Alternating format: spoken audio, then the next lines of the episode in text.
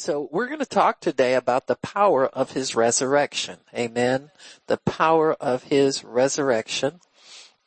How the power of God is different now that he's been raised from the dead and, and conquered every, every, uh, problem of humanity. Um, as a man, Jesus came to, to the earth as a human being and he, uh, went through all of the things that human beings go through. Uh, every fatigue, every temptation, every crazy thing people try to do to you when you want to live for God. So we have an example there in the flesh of how to be victorious in life. But then when he went to the cross, he conquered uh, the enemy on our behalf.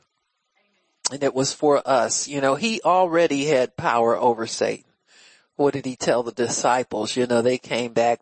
You know, people get all excited because devils obey them. You know what I'm saying? And Jesus rebuked them and he said, uh-uh, don't get excited about that. He said, the devil has no power. I saw him fall like lightning from heaven. Amen. So he has no power, but he said, get excited about the fact that your name is written in the Lamb's book of life. Amen.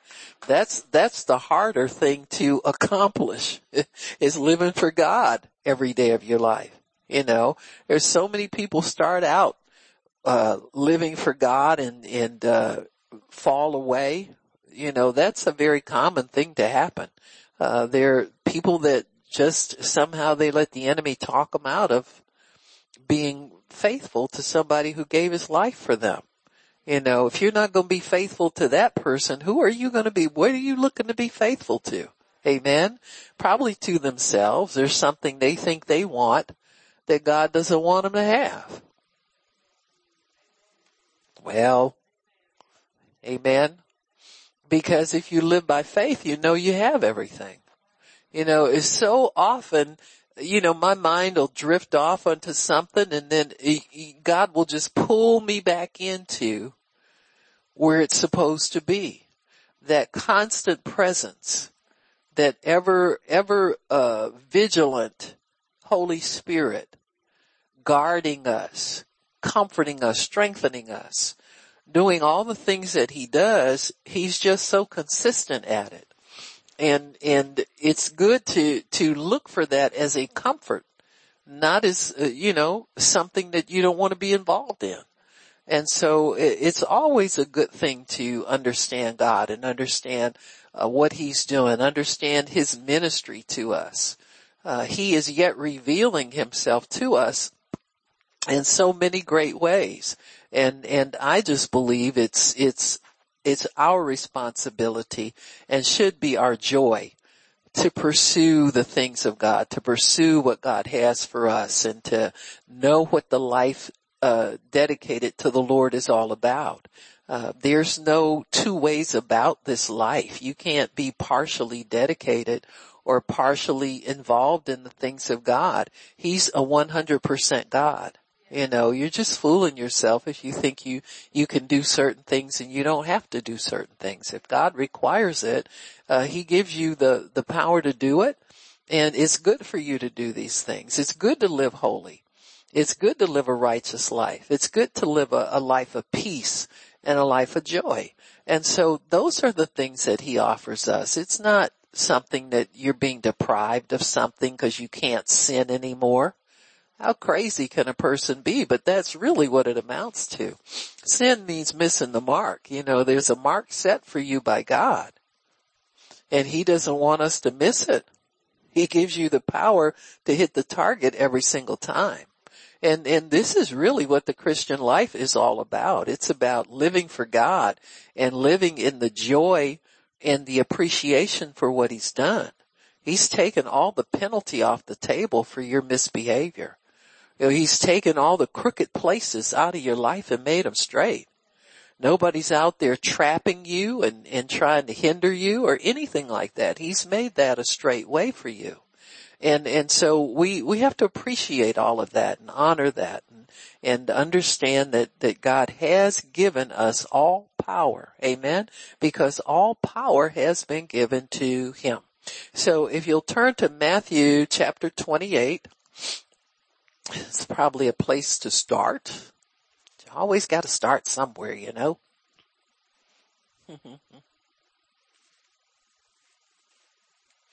and this is after Jesus was raised from the dead and he had appeared. Uh, Jerusalem was a hopping place after he died because there's all kinds of supernatural things still going on. I like that about the Lord. You know, the, the, uh, religious group at the temple thought they had killed him. They thought they were done with him as a problem. And then all of a sudden evidences start popping up that he was alive. Amen. Like saints of old getting up out the grave and walking around. Amen. Probably through the door. Just show up at your house for breakfast. Somebody's been dead for 20, 30, 100, 200 years. you show up at your house for breakfast. It's amazing. You know, um, these are proofs of his resurrection. They are proof, and they're proof of, of the, the body of Christ that we were crucified with him and raised up in him. Amen. We're in Christ all the time. And then there are those who are yet to come and that's us. Amen. We're raised up too. We are his body. We go where he goes. Amen. It's a marvelous thing to have that supernatural available to us. We don't have to be harassed by natural situations. We can just coast be peaceful. Be, uh, be gentle, be kind, be all of those things. But then we need to get bold and confident in God and chase the devil, we can do that too. Amen. And so uh, it's, it's just amazing what the resurrection life and power of Christ and we're still getting accustomed to it. We're still getting familiar with it. We're still learning about it. And we're still getting the benefit of it. And we'll be doing that throughout eternity. And when you get to heaven, you still learn. Amen. Because you're in the presence of Jesus and you're being transformed still. Amen. Every day we're being transformed. And when you get to heaven, that doesn't stop. Amen. There are people that, that get saved on their deathbed and they've got to learn about God. They have no knowledge of Him. So when they get to heaven, they're able to learn. Amen. They're able to understand more. And that's the same thing for us, those of us who are mature and knowledgeable. so we're still learning too. Amen. We're learning to be learners, if nothing else. So amen. So Matthew uh, 28, it says in verse 16, the eleven disciples went away into Galilee into a mountain where Jesus had appointed them. And when they saw him, they worshiped him, but some doubted. And Jesus came and spoke to them saying, all power is given unto me in heaven and in earth. Therefore, in, in that power go in the name of the Father, Son, the Holy Ghost. In other words, uh, the, in my name, you go. You do these things in, in, in my power you go. My name, there's power in my name. My name is, is, is, is that power. And he says, in that name begin to teach them to observe all things whatsoever I have commanded you. So what we live, we teach others to live. Don't ever soft pedal the gospel. Don't ever soft pedal what God has given you. Amen. Um, it's not up to you to alter the word of God. It's not up to you to try to make it easy for somebody. You know, you, you'll lead them in error. He says, teach them to observe all things whatsoever I've commanded you. And lo, I am with you always, even unto the end of the world. So he's with us always and at all times. In other words, Jesus is saying, don't be afraid. I'll back you up. Don't be concerned. I, I'll back you up with that power. I'll begin to manifest that word that you preach to people. I'll begin to tell people that what you are saying is correct. They'll get a witness in their spirit of my goodness and, and the truth of what you're speaking. And so uh, he wants us to understand that we are not lacking in power. That was one of the first things he revealed to the disciples. That, that there is no power that's ever going to be able to stop you from going forth and, and doing what I've commanded you to do. Do that in my name. Go and know that I'm with you. Go and know that, that my power is with you. Always. Amen. Go in that power of my resurrection and, and allow me to begin to manifest that power through you. Amen. Uh, you don't have to, to, um, try and fight your way into an open door. You know, I, I just, just wish people could get a peace about that sometimes. You know, you see people all upset and, and wanting to be used by God and, you know, your turn will come.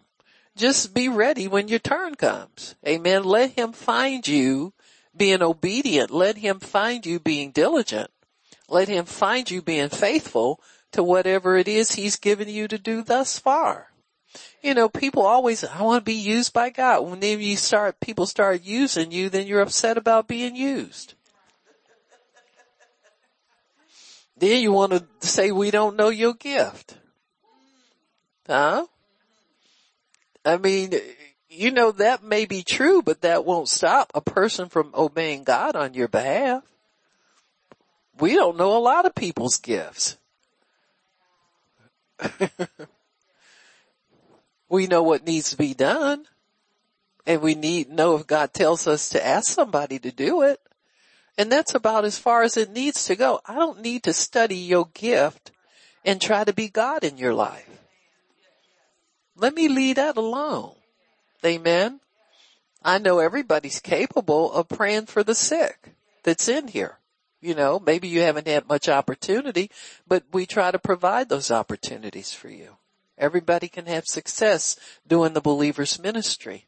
But it's up to you to believe God to open doors. It's up to you to believe and quit being scared of your crazy relatives if, if he can get us out of fear in a lot of situations, he'll be able to use us. Well, I mean, you know, it's just true anyway. It really is. I remember when God told me to start having all my family over at Thanksgiving. He said, and watch what I do. And, you know, it's like first Thanksgiving, I'm watching. Don't really see much. Second Thanksgiving, I'm watching. Don't really see much. Third Thanksgiving, fourth. On the 15th Thanksgiving, you hear what I'm saying? Number 15. 15 years. Thanksgiving don't come every week.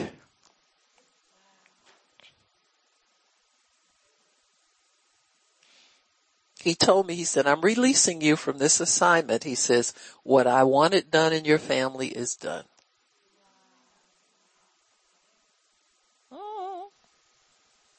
So I don't have any fear concerning any of them. You got me? Not one. Because I know what God told me to do. Now, are, is everybody, I don't watch people for their behavior. And I hope y'all don't watch me for mine every minute. You understand what I'm saying? I go by what God says and the inner witness. Amen. Thankfully, he shows me evidence here and there. Everybody, you know, you go on their little Facebook pages. They got crazy stuff on there, the young ones, but they in church on Sunday. You got me? They lift up Jesus. They say they're praying for people when you see little comments they make and you know, I'm praying for you and people don't say that just to say it. Especially when you have respect for God, you're not going to put yourself in there doing something you know you're not doing. And so, you know, little things like that. But if I never saw anything, I still believe God that, that what he wanted me to do as far as they're concerned is done. Amen. And so we have to understand how God will use us in that power. What did I do? Did I preach to people every time? No, we say grace over the food. And they knew they were going to say grace and there was nobody there that protested and wanted to pray to Buddha, Allah, none of that stuff. You got me? They wore their dreads and talked a lot of crazy stuff, but they didn't. You understand what I'm saying? We walk by faith and not by sight. But they knew we were going to pray over the food. They knew if, if somebody had a complaint about something, I would stop and pray for them. They understand the rules. This is a Christian home. Amen. And, and so we have to hold that standard. And you don't have to force anything on anybody. You know, I would have, you know, some of the little, little friends, girlfriends that the nephews had. Well, I, I got cramps. You got any? I said, honey, I ain't seen a Midol in so long. Decades. I said, but I will pray for you. Okay. Do you understand what I'm saying? It's just that simple. You just got to obey God and be yourself in God. Don't try to jump up and be something you're not on a Monday through Friday basis and, and be that on Thanksgiving. You got me? Just, just be authentic in God. Be what he called you to be every single day. Amen. And he will open doors for you. And, and so, so when we talk about resurrection power, that's it. It's a power above every power. There is no power stronger than the power that works in us right now as believers. All power is given to him and he delegated it to us. You have as much power as you need in every situation. And you can't talk up more. You can't conjure up more. You understand what I'm saying? Now there's some things people do to maintain the temple. You know what I'm saying? It's just, yeah, for me, you know, it works for me to skip a meal here and there. Or if, if I don't feel led to eat, I don't eat. You, you got me? But, but when I do, I tend to eat too much. That's just life. You understand what I'm saying? I'm working on it though. You understand? I'm working on it. Everybody's working on, say I'm working on it. We all working on something. Amen. Don't ever get into condemnation about what you working on. You got it open. It's open between you and God. He knows what you want to do. He knows how you want to handle yourself. He approves of you all the time. He's not holding anything against you. We need to lighten up off ourselves sometimes, you know. We would get more done for God if. Well, do that. Do your if. You know, quit talking about what you would do more of. Amen. And, and so harnessing the power, understanding the power, engaging with God in power is really what, what our quest is as believers. Amen. Jesus gave, gave us as the church a commandment right here is to go. Now that all power has been given to you, go ye therefore. Ye is everybody. Amen. Go y'all therefore. And, and begin to preach and teach all nations. Amen. Baptizing them in the name of the Father and the Son and the Holy Spirit. This baptism is unto repentance and commitment to God. Amen. So he was talking to the church proper in, in Mark 16, though at the end of that chapter, he's talking specifically to believers. Amen. So there's a commandment here. This was to the disciples, the 11. So they were setting up the structure of the church. So baptism is a commandment to all ministers. Amen to baptize people when they come into repentance. Amen. you know, unfortunately we haven't had opportunity or occasion to baptize people. I tell them, I said, if you can go somewhere and get it, go get it. Amen. We just have never had the facility for it. And I've asked God about it many, many times. And I just finally got tired of asking him. He said, well, just release them to get that. He said, there are other people baptizing. Amen. You know, you have to have good connections with churches. We've always been persecuted by most of them. You know, if you don't have a friendly church to go to, don't go to one where they're going to tell your people negative things about you and you understand what I'm saying?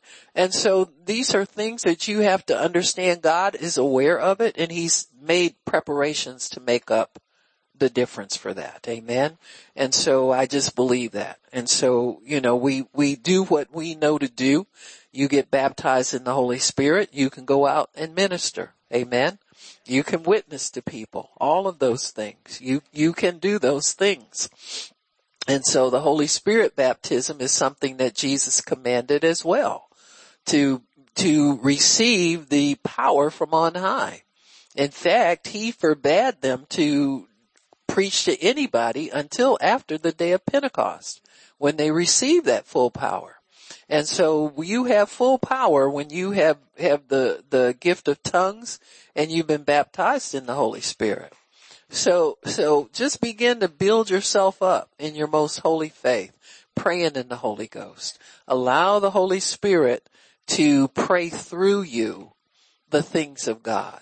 Allow Him to encourage you and increase you in strength and power and all of the things that you need because this is a gift to the church. Amen. And so it is a requirement for those to, to, for power from on high. Amen. Other than that, you're, you're just not receiving the fullness of what God has for you. And you want all power. You want all gifts working. You want everything that, that Jesus died to give you. You want that. You don't want doctrine to hold you back or unbelief to hold you back or pride to hold you back. None of that. You want to yield totally to what God has for you. So, so, um, uh, Jesus in his resurrection when he came and visited his disciples, he set up the structure for the church. He set up that, that people would receive the power from on high. So in, after he was raised from the dead, the equipment for the church started to be released to them.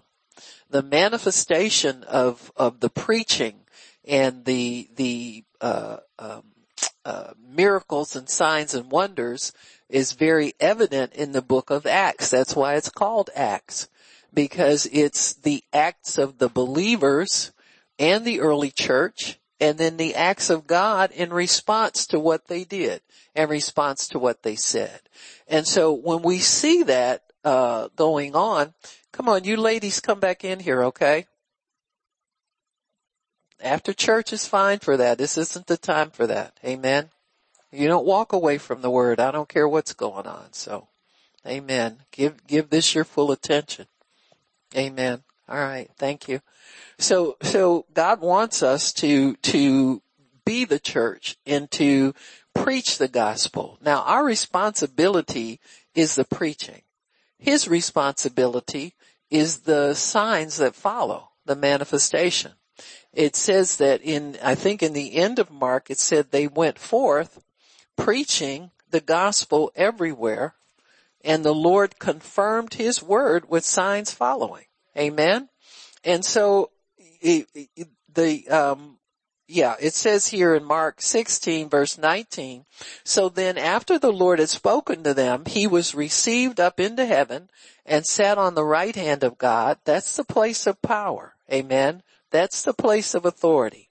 And they went forth and preached everywhere, the Lord working with them through the power of the Holy Spirit, through resurrection power, and confirming the word with signs following.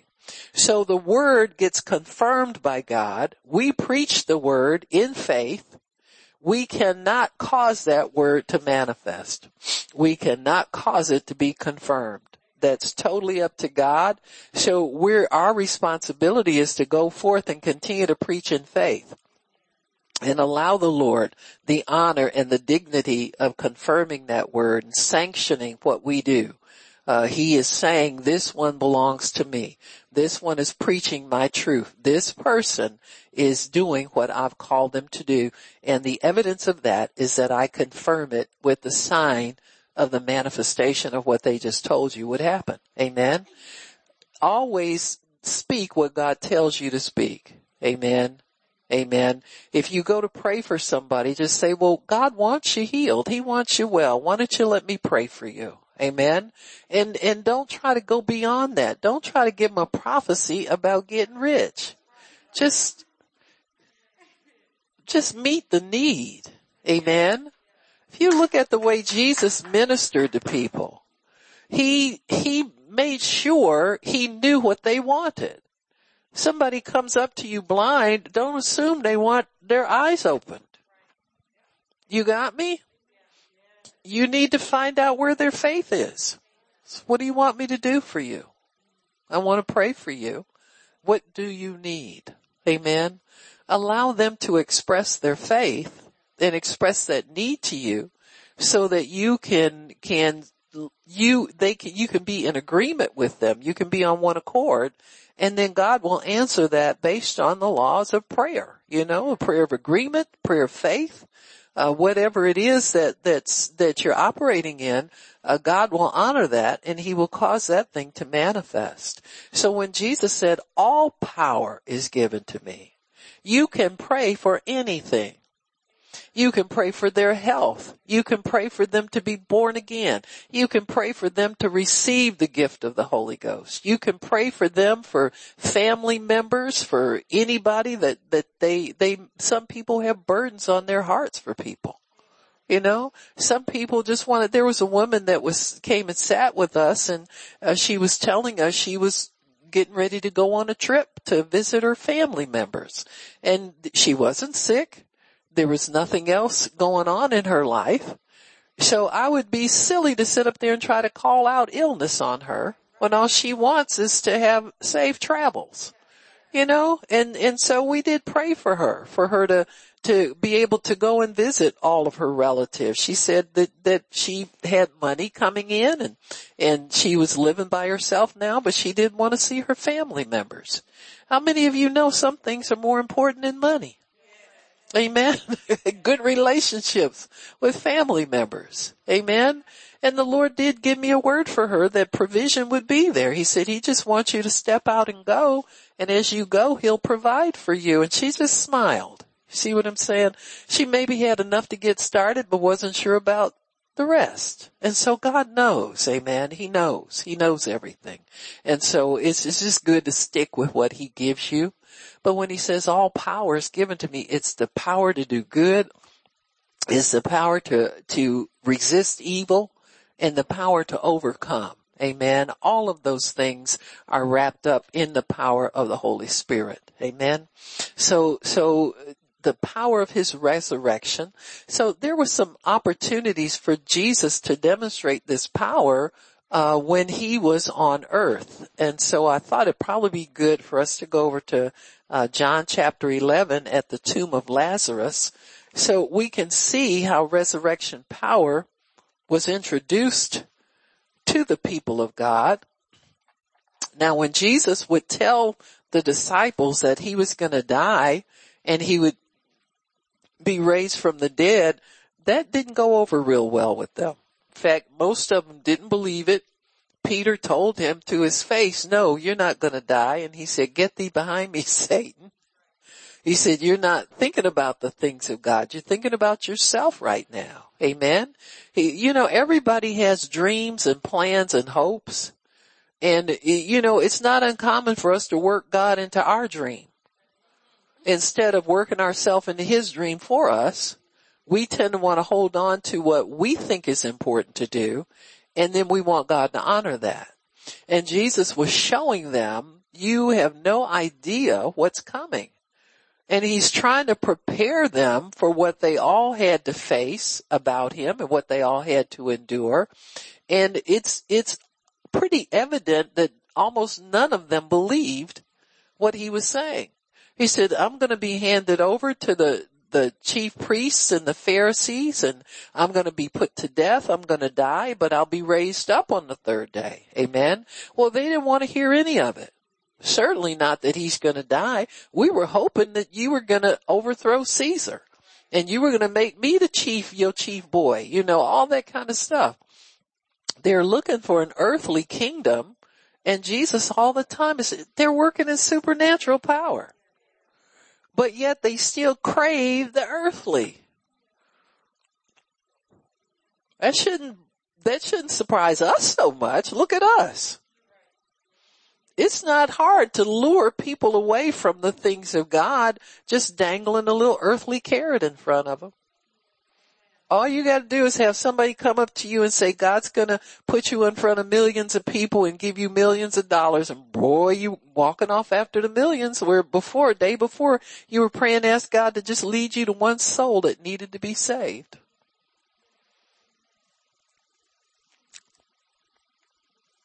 It's very easy. That's why the Bible says guard your heart diligently. in fact, it says with all diligence. Amen.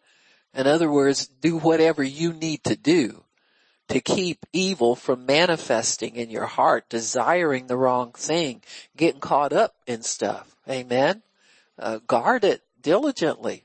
Make sure that you, you understand your own heart things that you, you, you desire can creep in there so easily. Sometimes you're wanting the right thing in the wrong way. It trips Christians up all the time. Amen. Or you want what you want when you want it and it's too soon for where God has it on your schedule. You got me? you look down the road years later and you're there and you say, whoa, whoa, I've been believing for this for X number of years. You know? too soon. So you'll get there is, is what God wants all of us to know. You'll get there and you'll get there the way I want you to get there in your time. Amen. And, and in the right way. And so uh, the foreshadowing of Jesus' resurrection was this raising of Lazarus from the tomb. Amen raising him up from the dead. Now there is a, a, a, a an instance where Jesus raised a young man up. Uh, he, it was a funeral procession and Jesus stopped it, uh, because his mother, and see these things are foreshadowings. Uh, they're not situations that, that rested on him all the time. They were demonstrations of things that would come in the future. For instance, having compassion on that woman who had lost her only son. It's a foreshadowing of what he would feel for his own mother while he was dying on the cross. Amen. And, and showing compassion that he raised her son up means that I am going to be raised up too, mom. You know what I'm saying? Uh, don't let this this what's going to happen to me uh, discourage you in any way. I'm, I'm doing it for a good purpose. Amen. Laying my life down. So, so that was Jesus and that was his purpose. He's the only person that was born to die. We're all born to live eternally. Our purpose is to live. When, when God created man in the garden, he created him to live forever, not to die. Jesus was born for the purpose of dying. Amen. And, and showing humanity what it would be like to live for God in the flesh. Amen. To demonstrate that for us. And so, so once we, we start understanding how, uh, Jesus was, was teaching people all the time, teaching them about the kingdom. What's the kingdom like? What's it going to be like, uh, uh, you know, for us? and and they knew he wouldn't live forever, not not in that state that he was in, but what would happen in the future they had no idea. So here we have Jesus preparing them for what would take place in the future. So in uh, John 11 and verse 1 says a certain man was sick named Lazarus of Bethany, the town of Mary and her sister Martha. It was that Mary same Mary, which anointed the Lord with ointment and wiped his feet with her hair, whose brother Lazarus was sick. So, and it looks like that's really a future event because one chapter over is when that really happens. Amen. And so, so he says here, uh, it was that Mary. Therefore his sisters sent to him saying, Lord, behold, he whom you love is sick. When Jesus heard that, he said, this sickness is not unto death, but for the glory of God, that the son of God might be glorified thereby. So this sickness is going to give God glory. It's not unto death. A sickness from which people die really does not give God any glory. You know, people will say things like death is a form of healing and, you know, that's cause you don't know how to pray for the sick is why you say that. You know, let people who know how to do that to give, give your people a chance to live. Don't, you know, anybody can die. We're all subject to death. You understand what I'm saying? But to live in spite of what they say about your condition, that's the challenge. Amen? But it's not too big of a challenge for God. And it's not too big of a challenge for us if we'll believe and not let ourselves be robbed of our faith by somebody who's trying to twist and pervert the word. Amen? Death is death. You got me? and, and, and it's, it's wonderful that people are going to be with the Lord. When a saved person dies, that is a form of a triumph for them. You understand? Cause they triumphed over hell. So, so, but for God to be glorified in something that he's planning to do on earth, you got to see the manifestation. We can't go around here and, and pray and believe halfway and continue to let people die and say glory to God. Do you understand what I'm saying? He wants people to live. Some of them have not lived out the length of their days. Well, they're, they're in their eighties. What, what business is that of yours?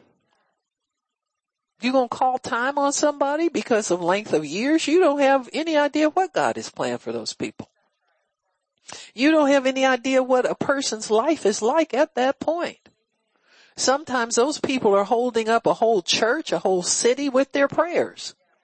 You don't know what they do in the secret place. You don't know how God's using them. So let's not judge everything. Amen. Judging stuff before the time. There'll be plenty of time for judgment later. But he says here, this sickness is not unto death, but for the glory of God. Now he said that about the young man who was born blind. Remember? He said this is, this is for the glory of God. When they asked, who sinned? He said nobody. That confused most of his disciples as well. Carnal minded people always going backwards. Well, you can't undo anybody's sin.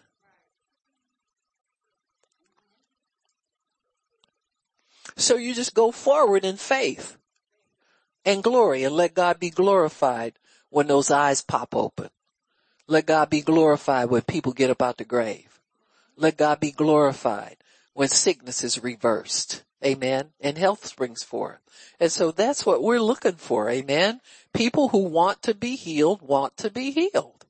And so here we have, eh, eh, when Jesus heard the word was sent to him, and Jesus loved Martha and her sister and Lazarus. When he heard before that he was sick, he stayed where he was for two full days. Amen. Then after that he said to his disciples, let's go back to Judea again. His disciples said to him, Master, lately the Jews sought to stone you and you want to go back? Amen.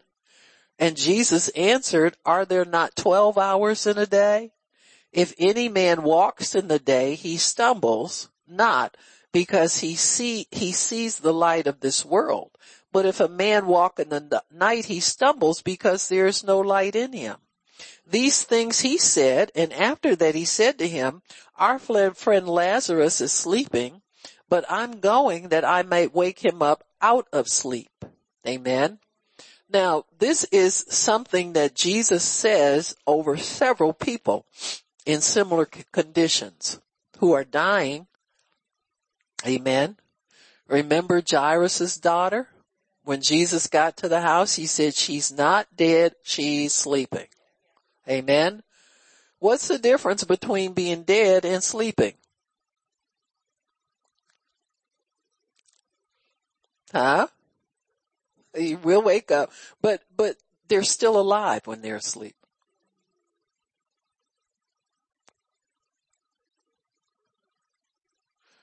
Now you got up this morning from sleep, right? Uh, don't look at me all puzzled like it. The punchline is not coming, okay? That was all of it right there. Now what makes the difference? There are some people that are dead and just dead. They don't get up. There are some death comes upon them and they're asleep.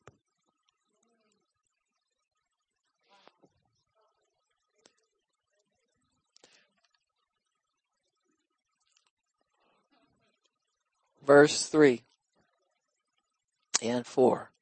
The sisters sent to him saying, Lord, behold, he whom you love is sick. When Jesus heard that, what did he say? He gone to sleep.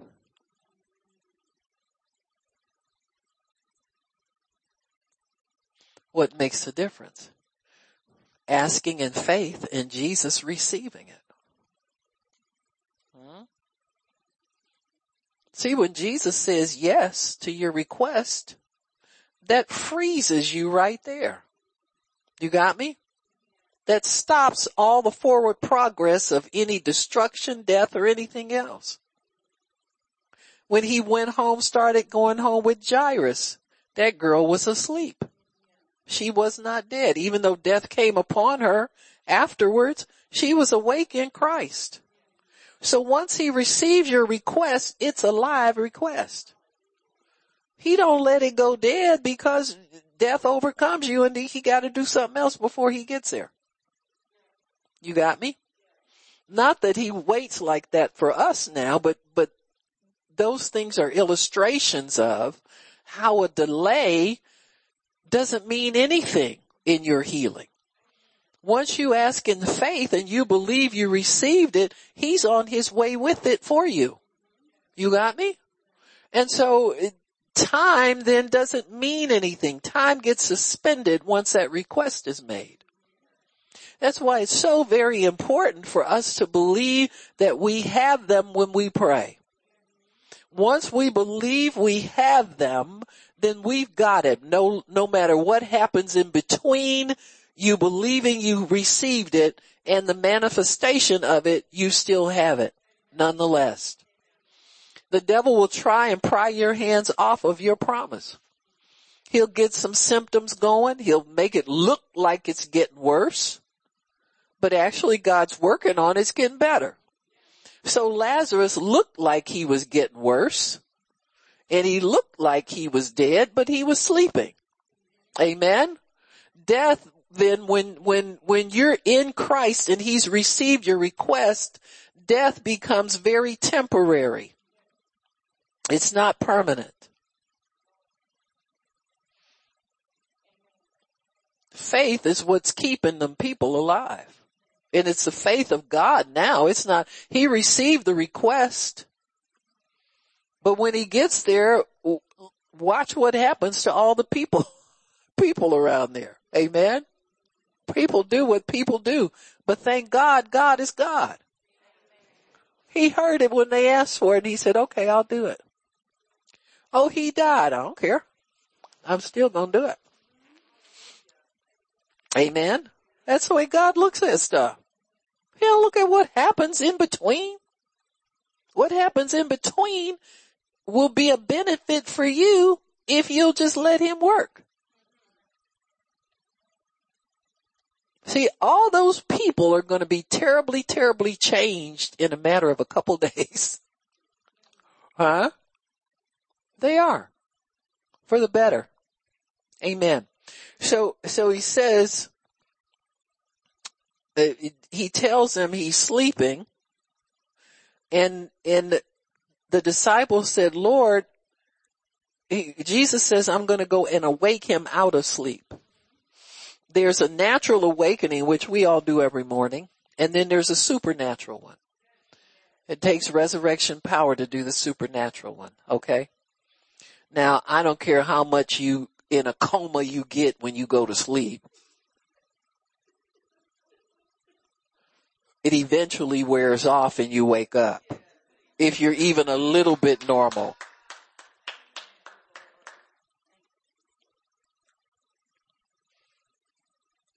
It says here, then the disciples said, well Lord, if he's sleeping, he shall do well. In other words, they're still talking in the natural. Howbeit Jesus spoke of his death, but they thought that he had spoken of him taking a rest in sleep. Then said Jesus to them plainly, Lazarus is dead. In my language, sleep, in your language, dead. Okay, let's get all on the same page here. And he says, and I'm glad. Jesus ain't scared of nothing and y'all need to know it. He can be glad when somebody drops dead.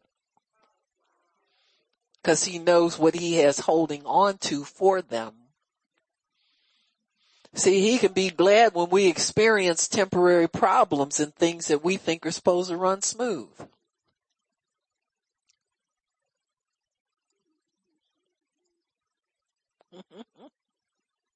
Amen.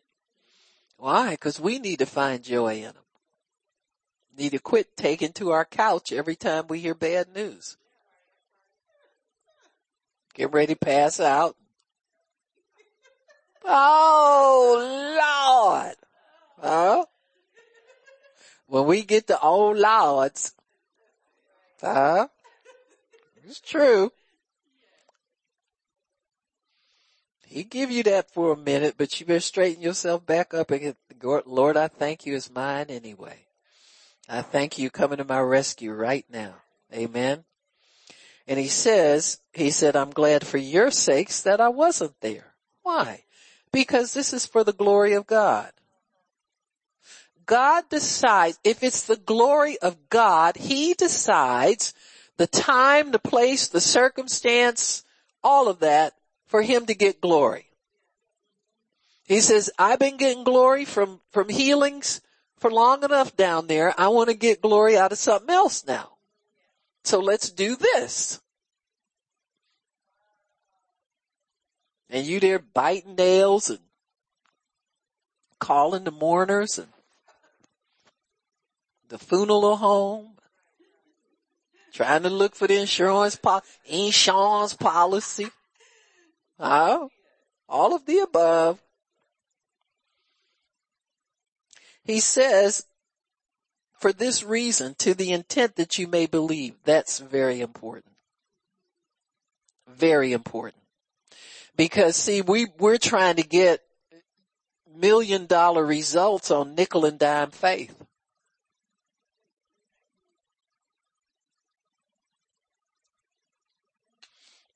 Y'all know what I mean. Believe I receive it now. Now! And run off and get it. You've been doing that for a long time now. Huh? So, amen. So, so we need to get a little deeper, dig a little harder. God's not gonna let it drive you nuts, even though you think it's driving you nuts now. Wait a 10 more days. Something else pop up. You can't go nuts every other day. You gotta stay in faith. You gotta stay, you gotta find a way to stay in peace. It's like, God, if I could just raise, uh, you know, three more feet above this, I'll have it made. See what I'm saying? And that's what he wants you to do. He wants you to come up higher. Just live by faith every day. Quit living by the natural. Cause trust me, there's enough going on in the natural to keep you discouraged. So he wants you to come up higher and live there and know that everything is taken care of. Before you even ask for it, it's taken care of. Amen? Before you even ask for it, it's taken care of. So he says, I'm glad for your sakes that I wasn't there. For this reason, that you may believe. Nevertheless, let's go unto him. Jesus was not staying away from Judea because he was scared of nobody. You got me? He stayed away for a higher purpose. Them Pharisees, he been ducking that, that, dodging that bullet ever since he came on the scene. That was like a daily routine for them, for, for him to disguise his appearance, slip out from under them, whatever he needed to do. That was no problem. He knew he would lay his life down. It would not be taken away from him.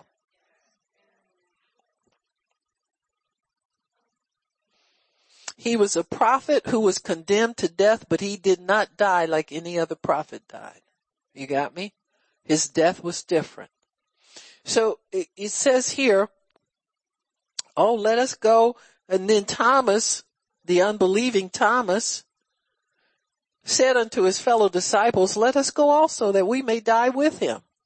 Okay, Thomas, see where you are on the day of his crucifixion. Just hold on a week or so. You have time to prove that too. Then when Jesus came, he found that he, he had lain in the grave four days already. Now Bethany was near unto Jerusalem about 15 furlongs.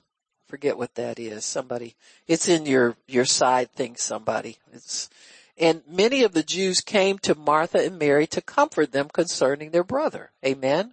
So, so then Martha, as soon as she heard that Jesus was coming, went and met him, but Mary sat still in the house.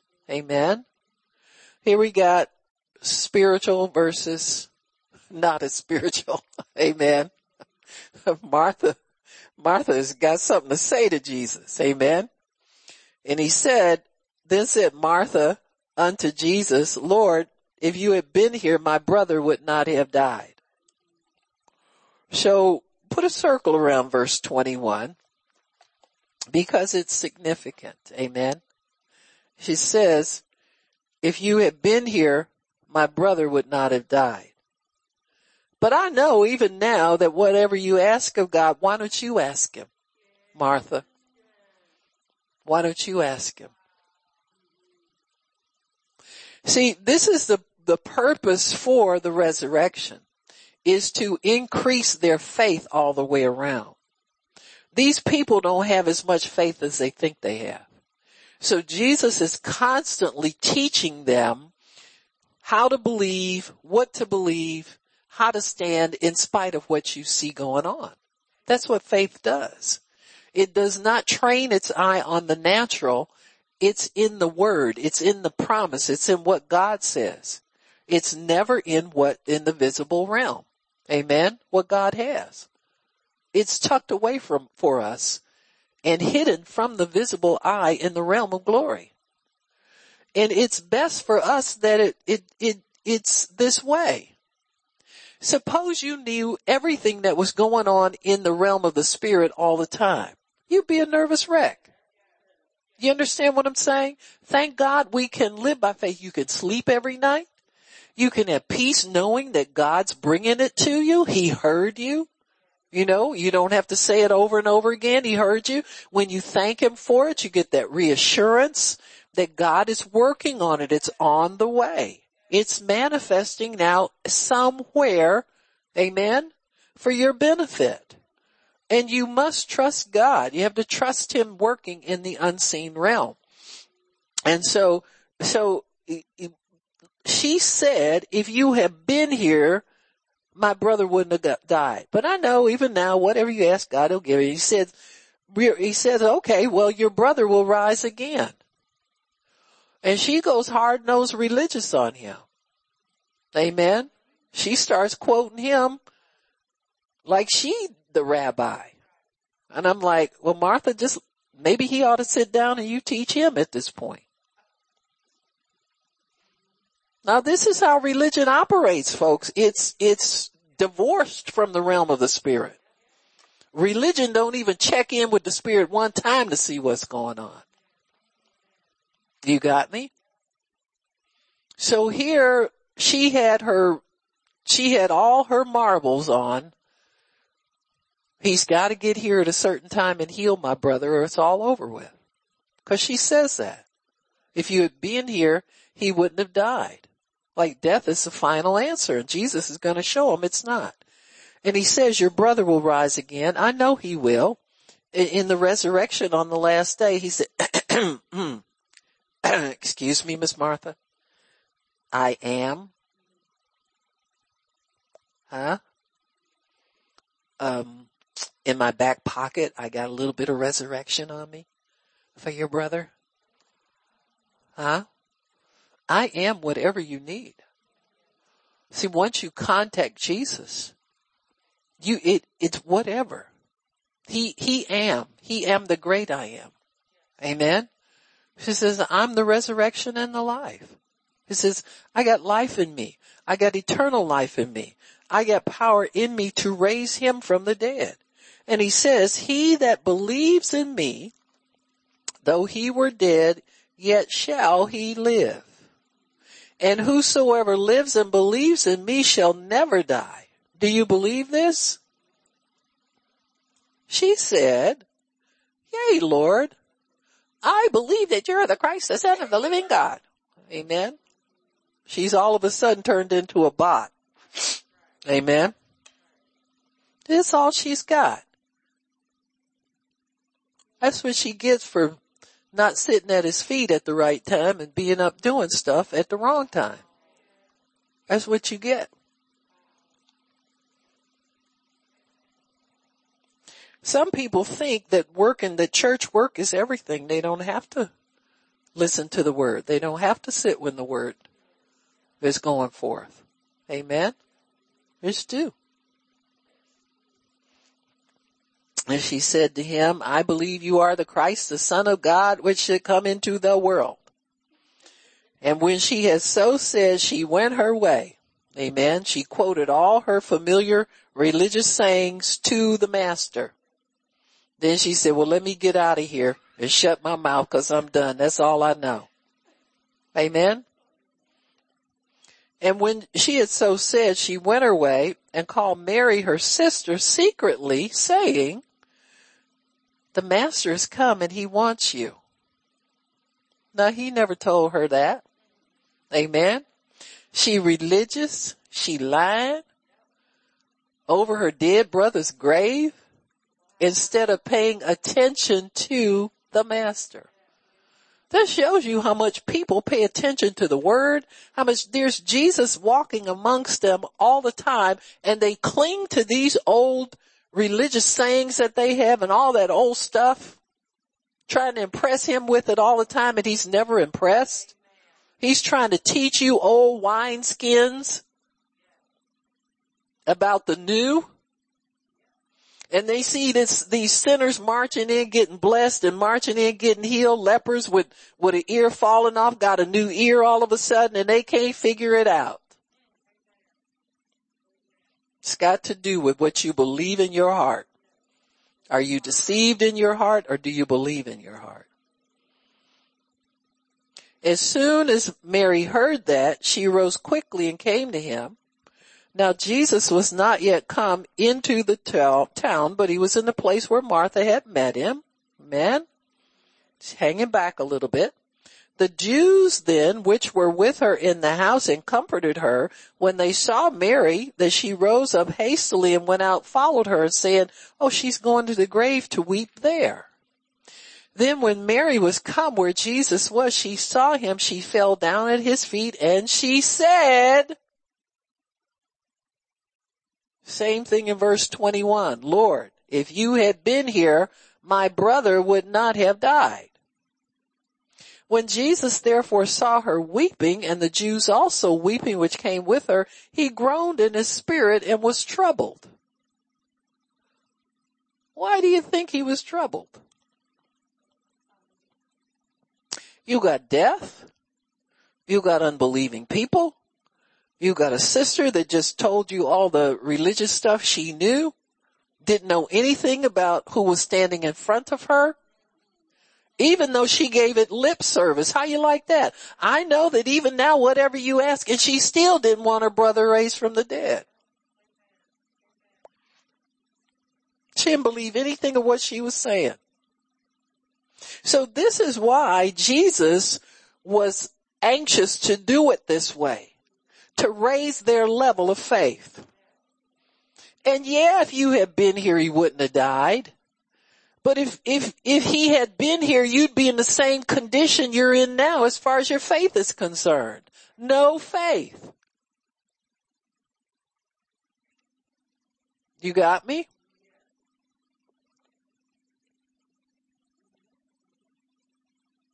If you had been here, my brother would not have died.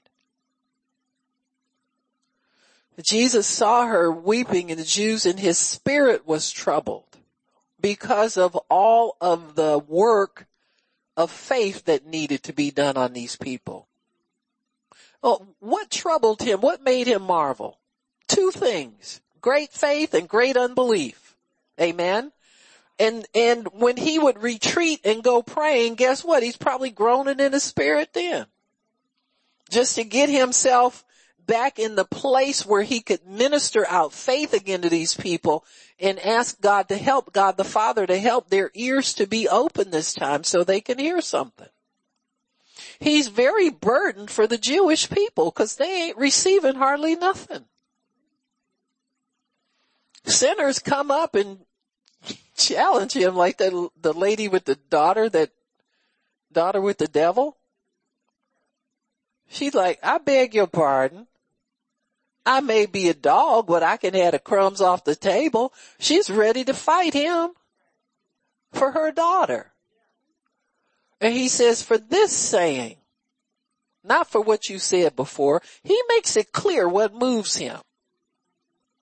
You got me? for this saying that you refuse to take no for an answer. That you refuse to consider that God considers other people superior to you. She's been told that all her life. Jews are superior. God's chosen people. It, all the stuff that we were told till we understood who God really was and that he was the God of everybody. Amen. He loves everybody, loves the whole world. That's how we got saved. Amen. And so, so here, this is repeated. If he had been here, my brother would not have died. No, if you had believed for him to hold on till he got there, he wouldn't have died. That's one level of faith. Come on now. Well, Lord, keep my brother alive until the Lord gets here. Keep him alive till he gets here. No, they all quit.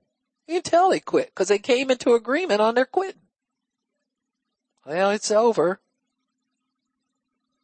It says, when therefore Jesus saw her weeping, Jews also weeping, which came with her, he groaned in his spirit, was troubled, and said, where have you laid him? And they said, Lord, come and see. And he wept. Why? Because of their unbelief. Then said the Jews, behold how he loved him. They think he's part of the mourning party. Jesus ain't mourning. He's weeping for a different reason, folks. And some of them said, could not this man, which opened the eyes of the blind, have caused that even this man should not have died? Here's another one. So you got all these people in agreement that it's too late for Lazarus. He's dead, it's over. Even though the resurrection and the life has shown up, even though Jesus is here, you know, coming there is really a courtesy. He could have popped Lazarus out of that tomb from where he was. That would have shocked some people but his purpose would not have been fulfilled. The reason God does things the way he does, he has a purpose behind doing everything the way he does. It's not done for convenience. It's not done, it's done for the purpose that he has. And so eh, here we have all these people in agreement. It's too late for Lazarus. He's not coming out of that tomb sisters already said, boy, he's stinking already. Don't open that, don't open that door. In other words, don't raise him up. Don't even try. Jesus therefore, verse 38, groaning in himself, came to the grave. It was a cave and the stone was laying on top of it. And he said, take away the stone. Here's Martha again with her two cents. She says, he says, take away the stone. Martha, the sister of him that was dead, said unto him, Lord, by this time he stinks for he's been dead four days. Jesus said to her, did I not say to you, here we go, opening up deaf ears, causing blinded eyes to be able to see the word and see his power and see what he wants to do. Did I not say to you, if you would believe, you would see the glory of God. If you will believe, you will see. Then they took away the stone from the place where the dead was laid and Jesus lifted up his eyes and said, Father, I thank you that you have heard me. And I knew that you always hear me. He said, but because of the people which are standing here, I said it. He's teaching them something. Oh well, you don't have to let people die to teach. Well, he did. Because he already said he wasn't dead. He's dead to them who are in unbelief, but he's alive to himself who is in life and who is in faith. Amen. Just depends on what you believe.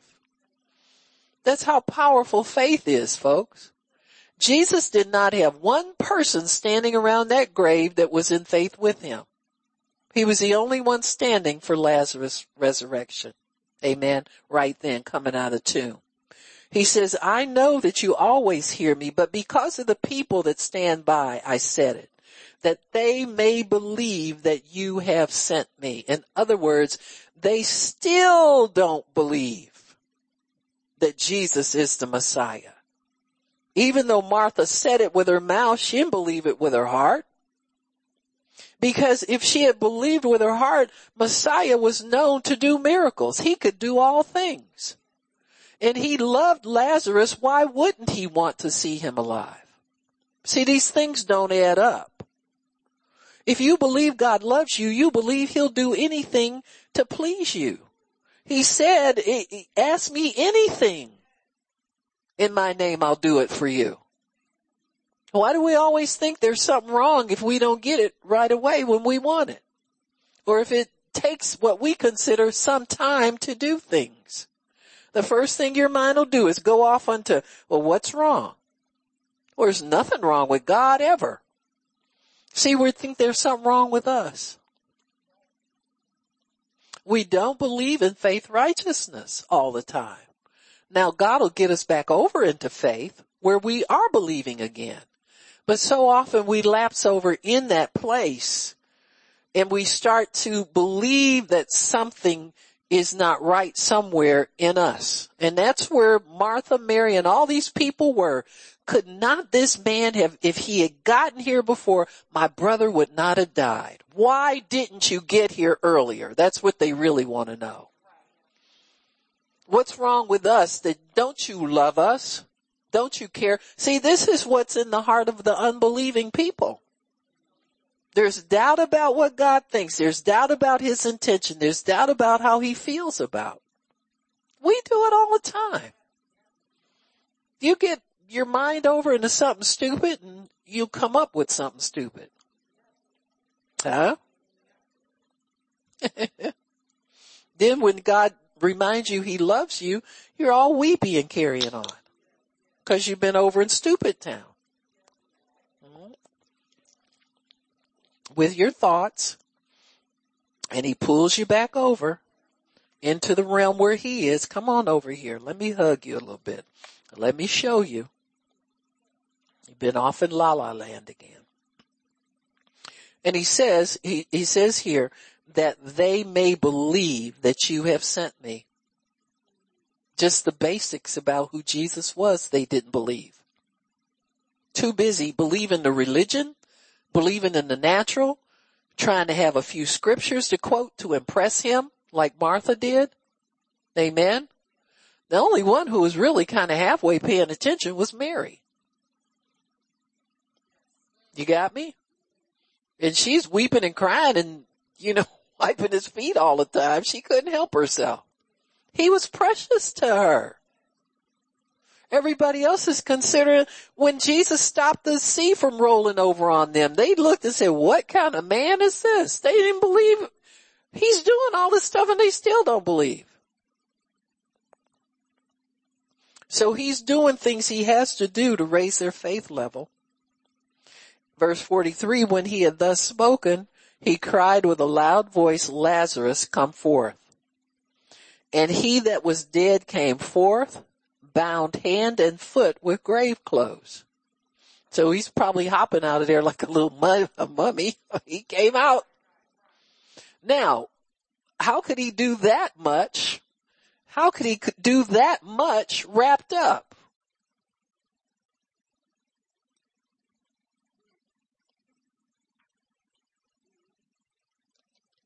Mm. I am the resurrection power. See, it's on him. He's able to do whatever resurrection power tells him to do. You got me? He came out of that too. Amen. Why couldn't he unwrap himself if he came out in resurrection power? Well, he probably could. He probably could have come out with the, the stone exploding off the door. Resurrection power can do that too.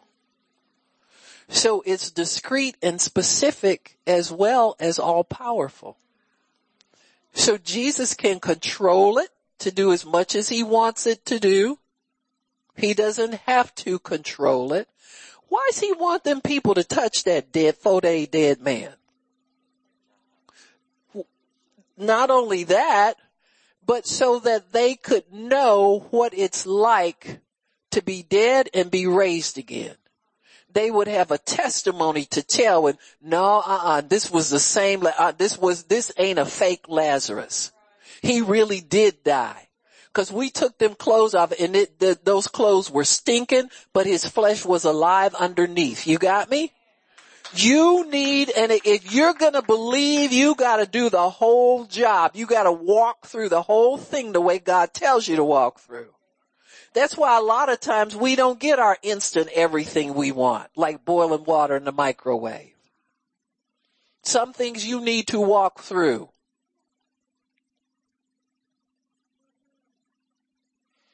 The other thing is an example to believers that people when they come out of the tomb of the world, they need help getting the world off of them.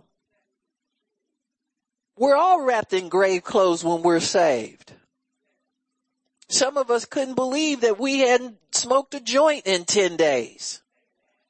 When we couldn't go almost a day without going through everybody, every, uh, ashtray. Oh Lord, don't let somebody dump the ashtray by mistake.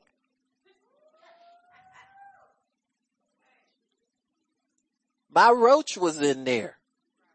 Now you gotta go through the waste baskets and the garbage cans trying to find your roach. You couldn't go 10 days without smoking a roach of a joint.